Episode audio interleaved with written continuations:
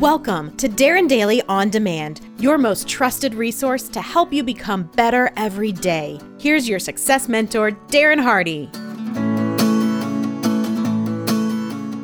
As our final installment of helping you use first principles in solving problems, finding breakthrough solutions, and generally leveling up your life, let's apply them to your personal life at the very basis of life. And that is what? How to find happiness. Cutting to the chase, the very basis of human happiness comes down to one thing relationships. If you want meaningful, fulfilling, and lasting happiness, you should focus on getting three primary relationships right. Are you ready to write these down? Here we go. Number one, your relationship with your work. Two, your relationship with your tribe. Those people in your life, like your spouse, kids, close family, friends, and immediate community. And number three, your internal relationship. This can be your sense of self. It could be your connection to the universe. It could be your relationship with a God of your choosing. It could be the Omega consciousness, whatever it is for you.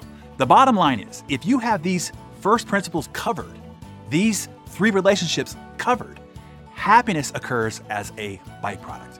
The problem here is most people have false assumptions about happiness. They think, and this is consciously or subconsciously, to be happy, I need the approval of XYZ person, my father or my boss or my spouse or my rabbi, whomever.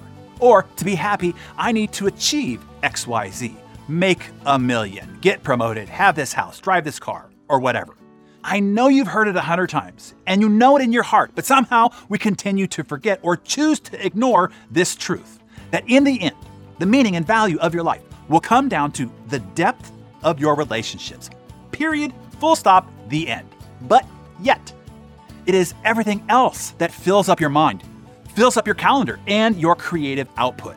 So many of us overcomplicate our lives unnecessarily with daily activities and trivial pursuits that distracts us from the first principles of our own life's happiness. Let's take another issue your health. If you use traditional thinking, you'll walk straight into general problems. What diet should I try? What nutrition plan do I use? What exercise regimen should I be on? You will immediately start seeing obstacles. Maybe you don't even like the food in that diet, or you don't have the extra money to buy that kind of food, or those nutritional supplements, or the gym is too far, or those hours of the gym don't work for your schedule, or the exercise in that program is too advanced, whatever.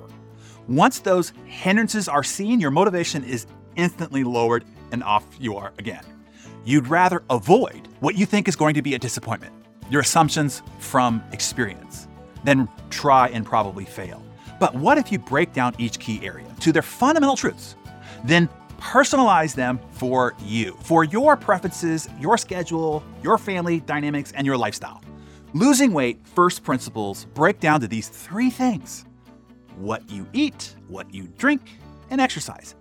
That's it. Now, in each category, there are a few first principles. Eat. Eliminate sugars and flour.